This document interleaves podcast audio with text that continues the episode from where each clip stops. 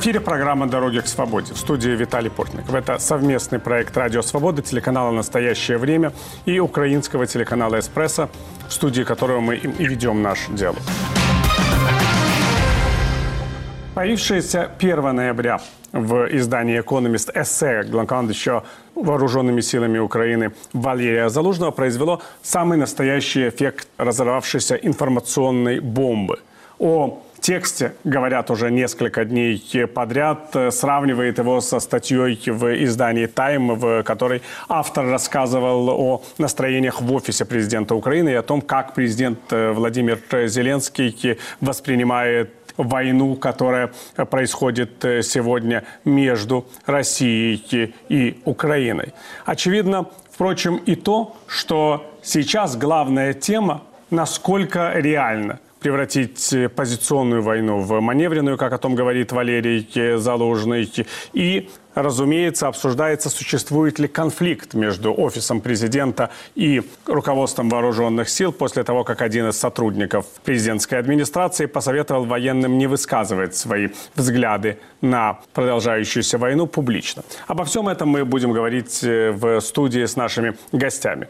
Сергей Сгурец, украинский военный эксперт, директор информационно-консалтинговой компании Defense Express рядом со мной. Здравствуйте, Сергей. Здравствуйте. И с нами на связи Александр Хара, украинский эксперт по вопросам внешней политики и политики безопасности Центра оборонных стратегий, дипломат. Здравствуйте, Александр. Добрый день.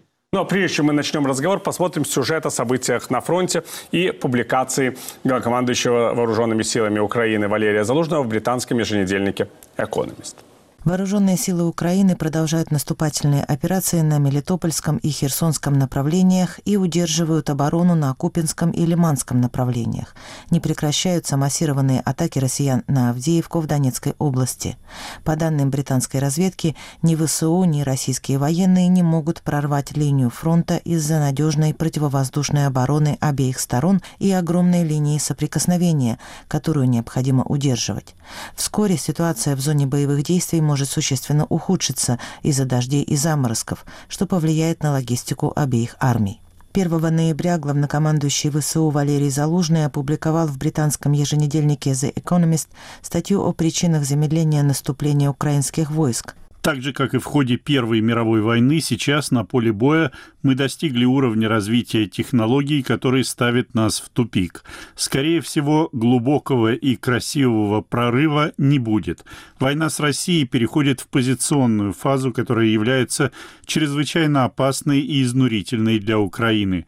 Чтобы выйти из патовой ситуации, Украине нужен технологический скачок в тех сферах, где Российская Федерация имеет преимущество или или где ВСУ тяжелой ценой удалось достичь паритета.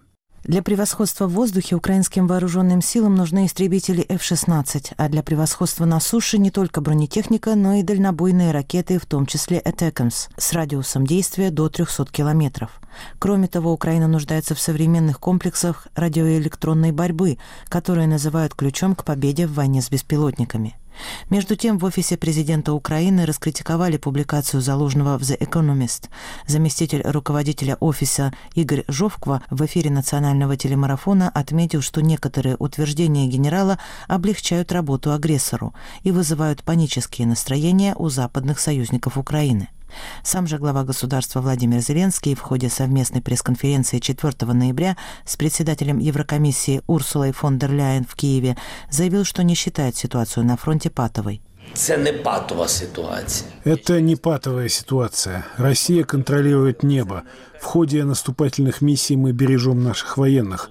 Просто бросать на штурмы, как Россия бросает как мясо своих военных, никто не хочет. Мясо своих людей никто не хочет. Газета «Нью-Йорк Таймс» назвала реакцию Зеленского и его администрации на публикацию Залужного в «The Economist» ярким публичным упреком, который сделан в и без того непростой для Украины ситуации. На Западе растет скептицизм относительно оказания военной помощи Украине, что проявилось в частности в ходе недавних бюджетных споров между Конгрессом США и Белым домом. 3 ноября Нижняя палата американского парламента одобрила законопроект о военной помощи Израилю, отказавшись рассматривать такую помощь Иерусалиму в одном пакете с Киевом. Ранее президент США Джо Байден пообещал наложить вето на закон, в котором не будет предусмотрена одновременная военная помощь и Израилю, и Украине. Киев рассчитывает, что Соединенные Штаты выделят Украине на будущий год более 61 миллиарда долларов. Из-за отсутствия решения Конгресса Пентагон пока вынужден предоставлять меньшие пакеты помощи Украине, поскольку предусмотренные для нее средства заканчиваются.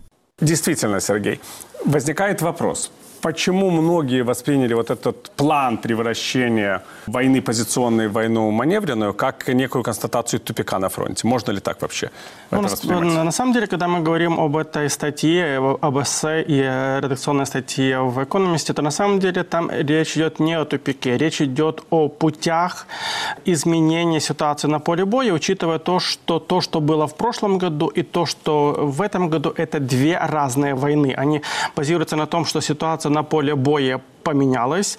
Технологически и российская, и украинская армия достигли там максимум возможностей с точки зрения новых технологий, и обе армии используют фактически одинаковое технологическое решение.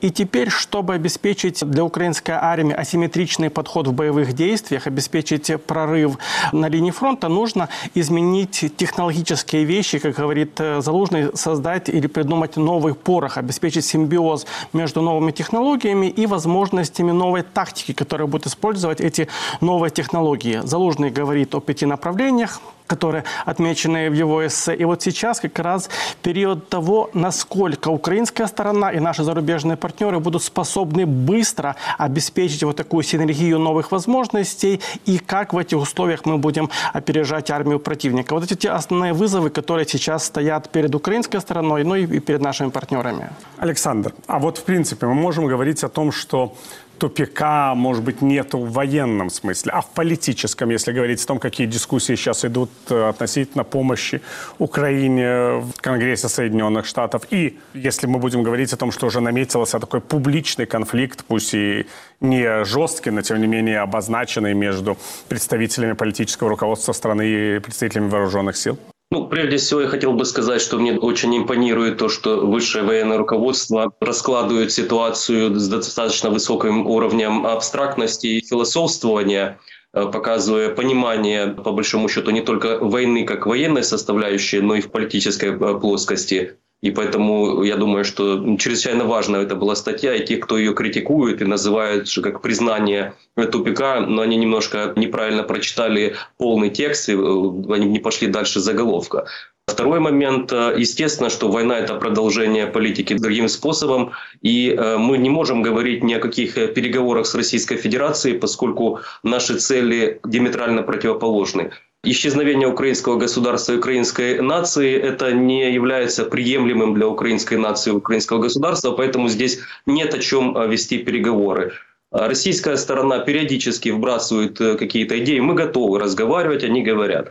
Но какие условия? Я может, могу себе представить первые переговоры условно. Вот, ну, представим, завтра встречаются представители Украины и России. О чем будут говорить россияне? о восстановлении территориальной целостности Российской Федерации, зазначенной в Конституции Российской Федерации, то есть Донецкая, Луганская, Запорожская, Херсонская области. Крым вообще как бы не будут трогать. И следующие хотелки – это демилитаризация, то есть полная уязвимость Украины в будущем э, для следующих атак. И, соответственно, такой политический режим, нестабильный, либо же контролированный Российской Федерацией, который украинское государство сделает нежизнеспособным. Поэтому пока у нас есть силы, и слава богу, у украинского общества э, есть понимание и единение, в том числе с украинской властью. И слава богу, ну, по крайней мере, до конца следующего года, пока не пройдут выборы в Вашингтоне, у нас есть э, поддержка, я абсолютно уверен, что будет проголосована помощь Украине. Сейчас идут ожесточенные э, бои в Конгрессе по этому поводу, но я уверен, что помощь Украине будет оказана. Сергей, скажите, вот если мы говорим о таком тезисе в этом эссе генерала Залужного, который говорит, что как бы нужно изобрести новый порох, сравнивая ситуацию в войнах, которая изменилась, когда появился порох на фронте. А вот возможно ли в нынешних технологических условиях представить себе прорыв такого масштаба?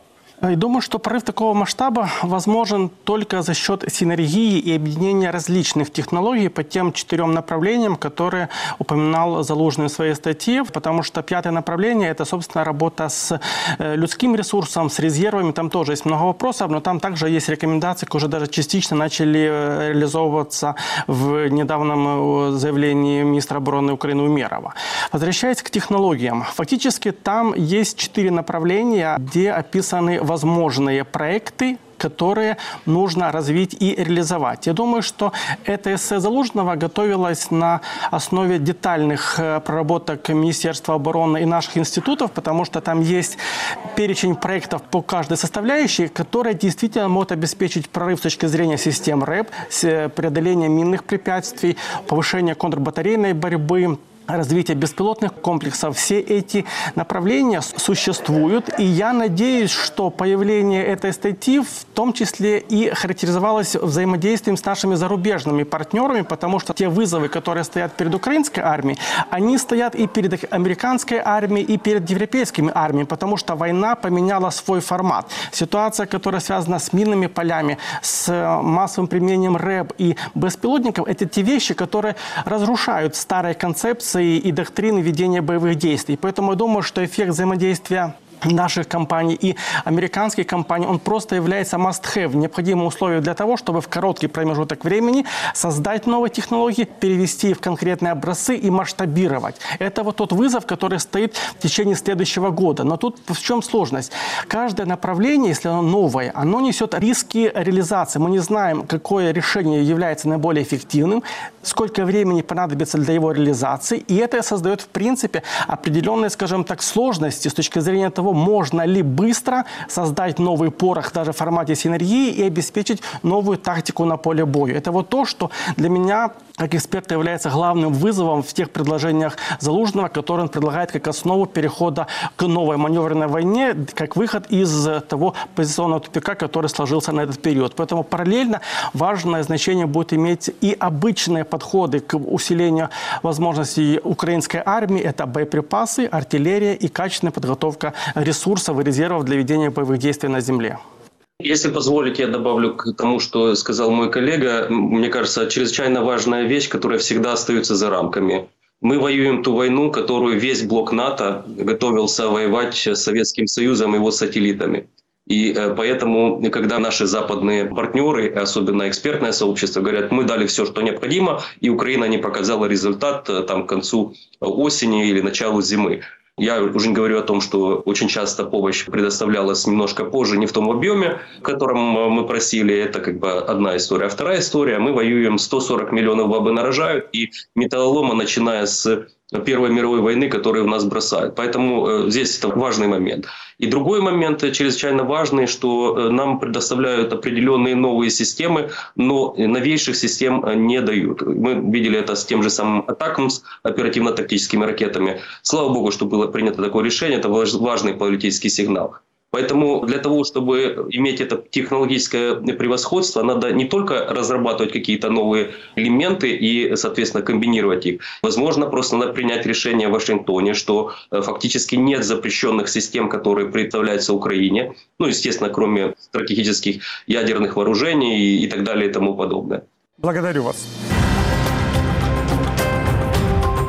В эфире программа «Дороги к свободе». Ее можно слушать в нашем радиоэфире и смотреть на телеканале «Настоящее время». С нами военный эксперт Сергей Сгурец и эксперт Центра оборонных стратегий Александр Хара. Мы обсуждаем ситуацию на фронте и перспективы западной военной помощи Украине. Вот я хотел бы с вами поговорить, Сергей, о тех вот пяти пунктах, которые предложил генерал Валерий Залужный в своем э, эссе с точки зрения того, насколько номенклатура таких вооружений вообще доступна в широком смысле для того, чтобы Украине помогали. Именно вот то, что говорил генерал. Да, это радиоэлектронные средства защиты, противовоздушная э, оборона, РЭБ, э, да. контрбатарейная, контрбатарейная борьба, борьба, и разминирование. И разминирование. Да, ну еще увеличение мобилизации, это уже, так сказать, украинская внутренняя проблема. Но, ну, кстати, наверное, же и снаряды при этом, да?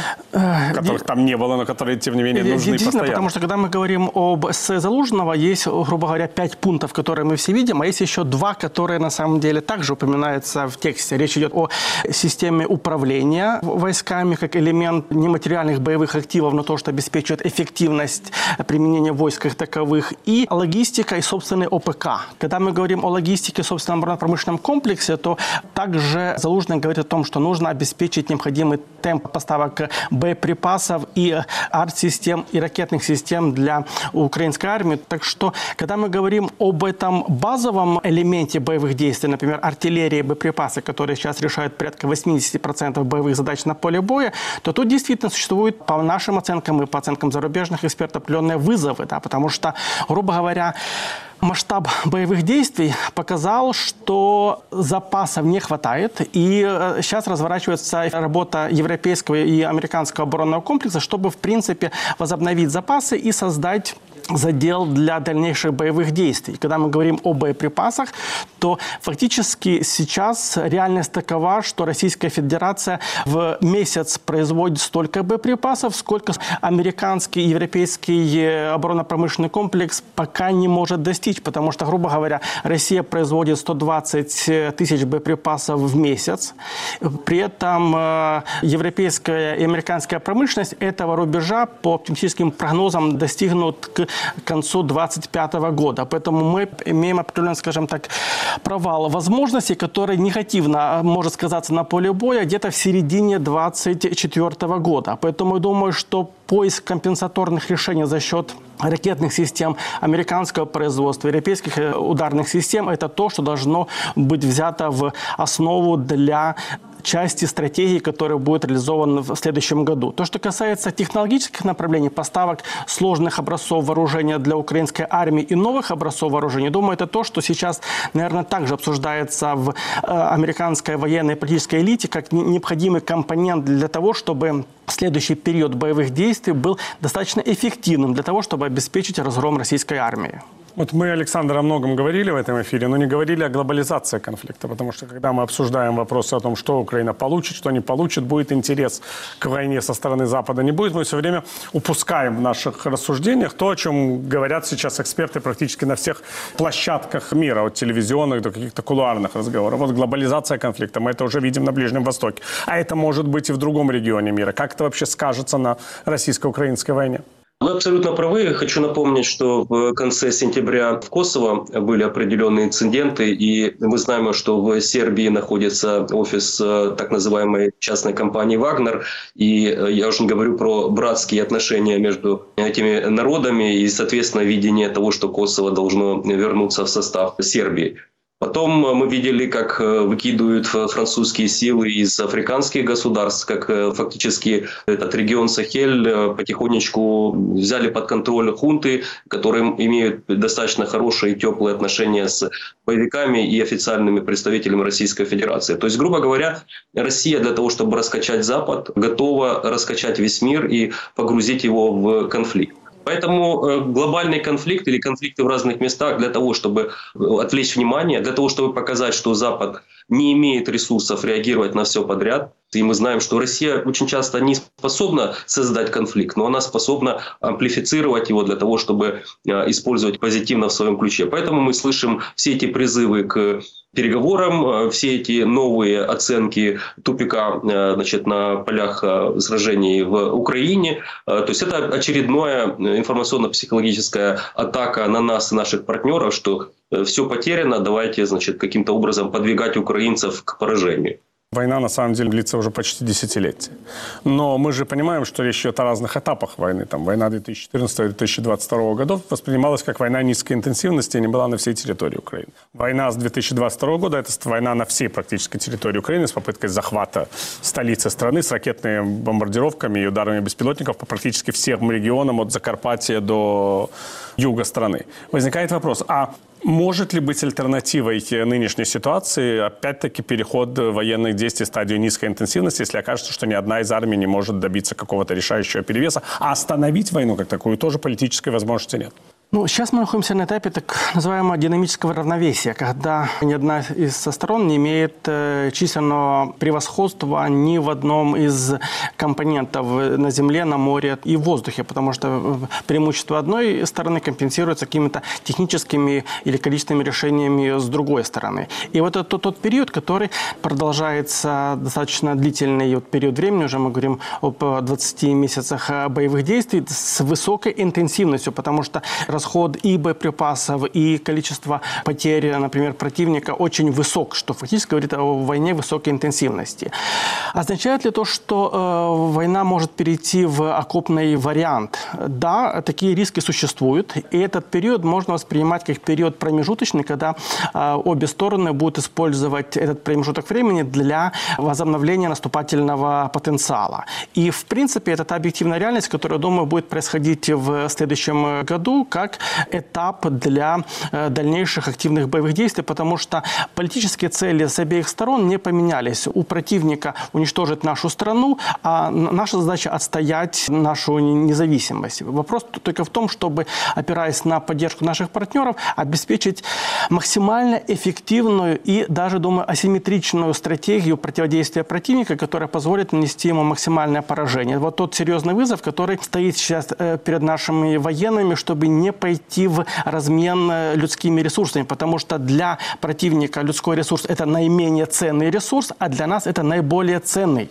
Ну, кстати, Александр, даже без математических оценок. Это ведь классическая, скажем так, советская война, которую наблюдаем на наших глазах, да, когда никакой особой ценности человеческая жизнь и в глазах российского руководства, и, кажется, в глазах российского общества не имеет. И даже есть исследования о том, что люди воспринимают войну позитивно, в России имею в виду люди, даже не потому, что они стремятся к какой-то оккупации украинских территорий, а потому что для них это серьезный финансовый резерв. Вот те выплаты, которые сейчас делает российское руководство и военнослужащим, и семьям погибших, и раненых, это такое совершенно особая социальная ситуация для уязвимых групп населения, поэтому они становятся бенефициарами войны. А с другой стороны, в Украине никаких бенефициаров войны нет, потому что для людей, даже если там есть какие-то финансовые компенсации, это ничто по сравнению с потерей близкого человека или с увечьем и так далее. То есть вот эта вот разная стоимость человеческой жизни, как она вообще сказывается на дальнейших этапах развития ситуации? Ну, вы абсолютно правы, поскольку эта война имеет разные плоскости. Одна из них – это, собственно, цивилизационная или ценностная. И как раз-таки, когда у нас очень часто в социальных сетях показывают, как принимают павших героев. То есть фактически там целые улицы становятся на колени для того, чтобы отдать э, свое уважение павшим героям. Чего не скажешь э, за глубинку российскую. Вы абсолютно правы в том смысле, что по большому счету та структура экономическая в Российской Федерации сейчас вот вытеснили средний класс. Кто-то убежал, кто-то терпит какие-то проблемы в самой России. Э, сейчас как раз-таки время черни, э, поскольку, с одной стороны, есть стимул людям э, рисковать своей жизнью и заработать столько, сколько они за всю свою жизнь не могут заработать. Ну и даже если они погибнут, естественно, что-то там их жены и там семьи получат. Это как бы одна история и те, кто идут на заводы, чтобы производить оружие и убивать нас дальше. Поскольку э, все экономическое чудо за последние полтора года, оно связано с тем, что нефтяные доллары инвестируются в оборонно-промышленный комплекс, там высокие зарплаты. Естественно, почему бы не любить войну обычным русским, э, если они за это, с этого получают достаточно хорошие барыши. Вот. Но по большому счету ничего не изменилось не только со времен Советского Союза. Ну, вы прекрасно знаете историю, что ценность человеческой жизни, она не ценилась со времен еще монгольского нашествия или, возможно, даже с момента основания Московского царства. Поэтому тут ничего не изменится. И мне кажется, еще один важный момент. Мы ведем эту войну с одной завязанной за спиной рукой. Поскольку по нашим городам, по нашим э, гражданам наносятся удары, россияне только в смежных областях э, могут почувствовать, что такое война а где-то там на Садовом кольце, или я уж не говорю про Дальний Восток, естественно, что на их головы не сыпятся бомбы. Естественно, что для них война – это та картинка, э, которую создала пропагандистская машина Российской Федерации, учитывая, что никакой альтернативной информации нет, а большинство россиян настолько то ли ленивые, то ли глупые, чтобы просто-напросто в YouTube или в сети поискать какую-то дополнительную информацию. Вы знаете, ну, последний момент такой, когда была объявлена мобилизация в Российской Федерации, на месте бы обычного россиянина, которого могли бы призвать, я спросил, задал вопрос Google, а куда делись 200 тысяч э, самых э, совершенных, лучших воинов второй армии мира? Несуществующая Украина с какой-то там пьяной украинской армией перемолола самое лучшее самым лучшим оружием. И если бы хотя бы такой вопрос они задали бы в Гугле, то, наверное, бы немножко бы изменилось их восприятие и те опасности, которые есть в отношении их э, жизни. Вот уже приближаясь к окончанию нашего разговора, я хочу вас, Сергей, все же спросить. Вот если мы говорим о том, что сейчас, скажем так, есть та ситуация патовая, как ее исключает президент Зеленский, но Луканович Залужный говорит о некой позиционной борьбе, которая должна перейти в маневренную, то как изменится эта ситуация в будущем? Действительно ли мы увидим, скажем так, куда более интенсивные военные действия с обеих сторон? Или для того, чтобы они в самом деле стали происходить, необходимо выполнение того плана, о котором говорит э, Валерий Залужин в своем эссе в «Экономисте»? Мы говорим о том, что сейчас должен быть кристаллизован новый план и новая стратегия на следующий год, которая будет соответствовать э, политическим целям и ресурсным возможностям, когда мы говорим об Украине. И тут важным э, компонентом будет в том числе изменение стратегии наших партнеров, потому что до сих пор мы упирались скорее в политический тупик, а не в тупик технологий, когда позиция американских наших партнеров была в том, чтобы помочь э, защитить Украину, но не сделать ставку ставку на то, чтобы победить Российскую Федерацию. И вот эта вот э, развилка в этих подходах, она как раз влияла и на темпы э, американской помощи, и на подходы в объемах поставок, и в сроках, и так далее. Поэтому я думаю, что тут, э, скорее всего, в значительной степени кампания следующего года будет зависеть от готовности, в первую очередь, Соединенных Штатов изменить подходы по техническому обеспечению украинской армии для ведения боевых действий. Но также есть вызовы и для украинской стороны. Мы должны все все-таки обеспечить более эффективную работу нашей оборонной промышленности, потому что до сих пор, мне кажется, что мы делали гораздо меньше, чем мы должны были делать. И по-новому посмотреть на подготовку э, ресурсов и на тот общественный договор, который должен быть между властью, армией и э, гражданами, которые должны найти максимальную форму вовлеченности в то, что э, война будет долгой и найти свое место наиболее эффективного использования в такой концепции боевых действий. Благодарю за участие в этой программе. Я думаю, к этим темам нам еще не раз придется, разумеется, возвращаться, потому что, опять-таки, если война будет долгой, всегда будут возникать такие технологические и политические вызовы, о которых мы говорили с э, украинским экспертом Центра оборонных стратегий, дипломатом Александром Харри. Спасибо, Александр, что были в нашей программе. Спасибо. И с украинским военным экспертом, директором информационно-консалтинговой компании Defense Express Сергеем Сгурцем. Спасибо, Сергей, что Спасибо. были в нашей программе. Эту программу провел для вас э, Виталий Портников. Ее можно слушать в нашем радиоэфире и смотреть смотреть на телеканале «Настоящее время». Я прощаюсь с вами, господа, до следующих таких встреч. Мира вам!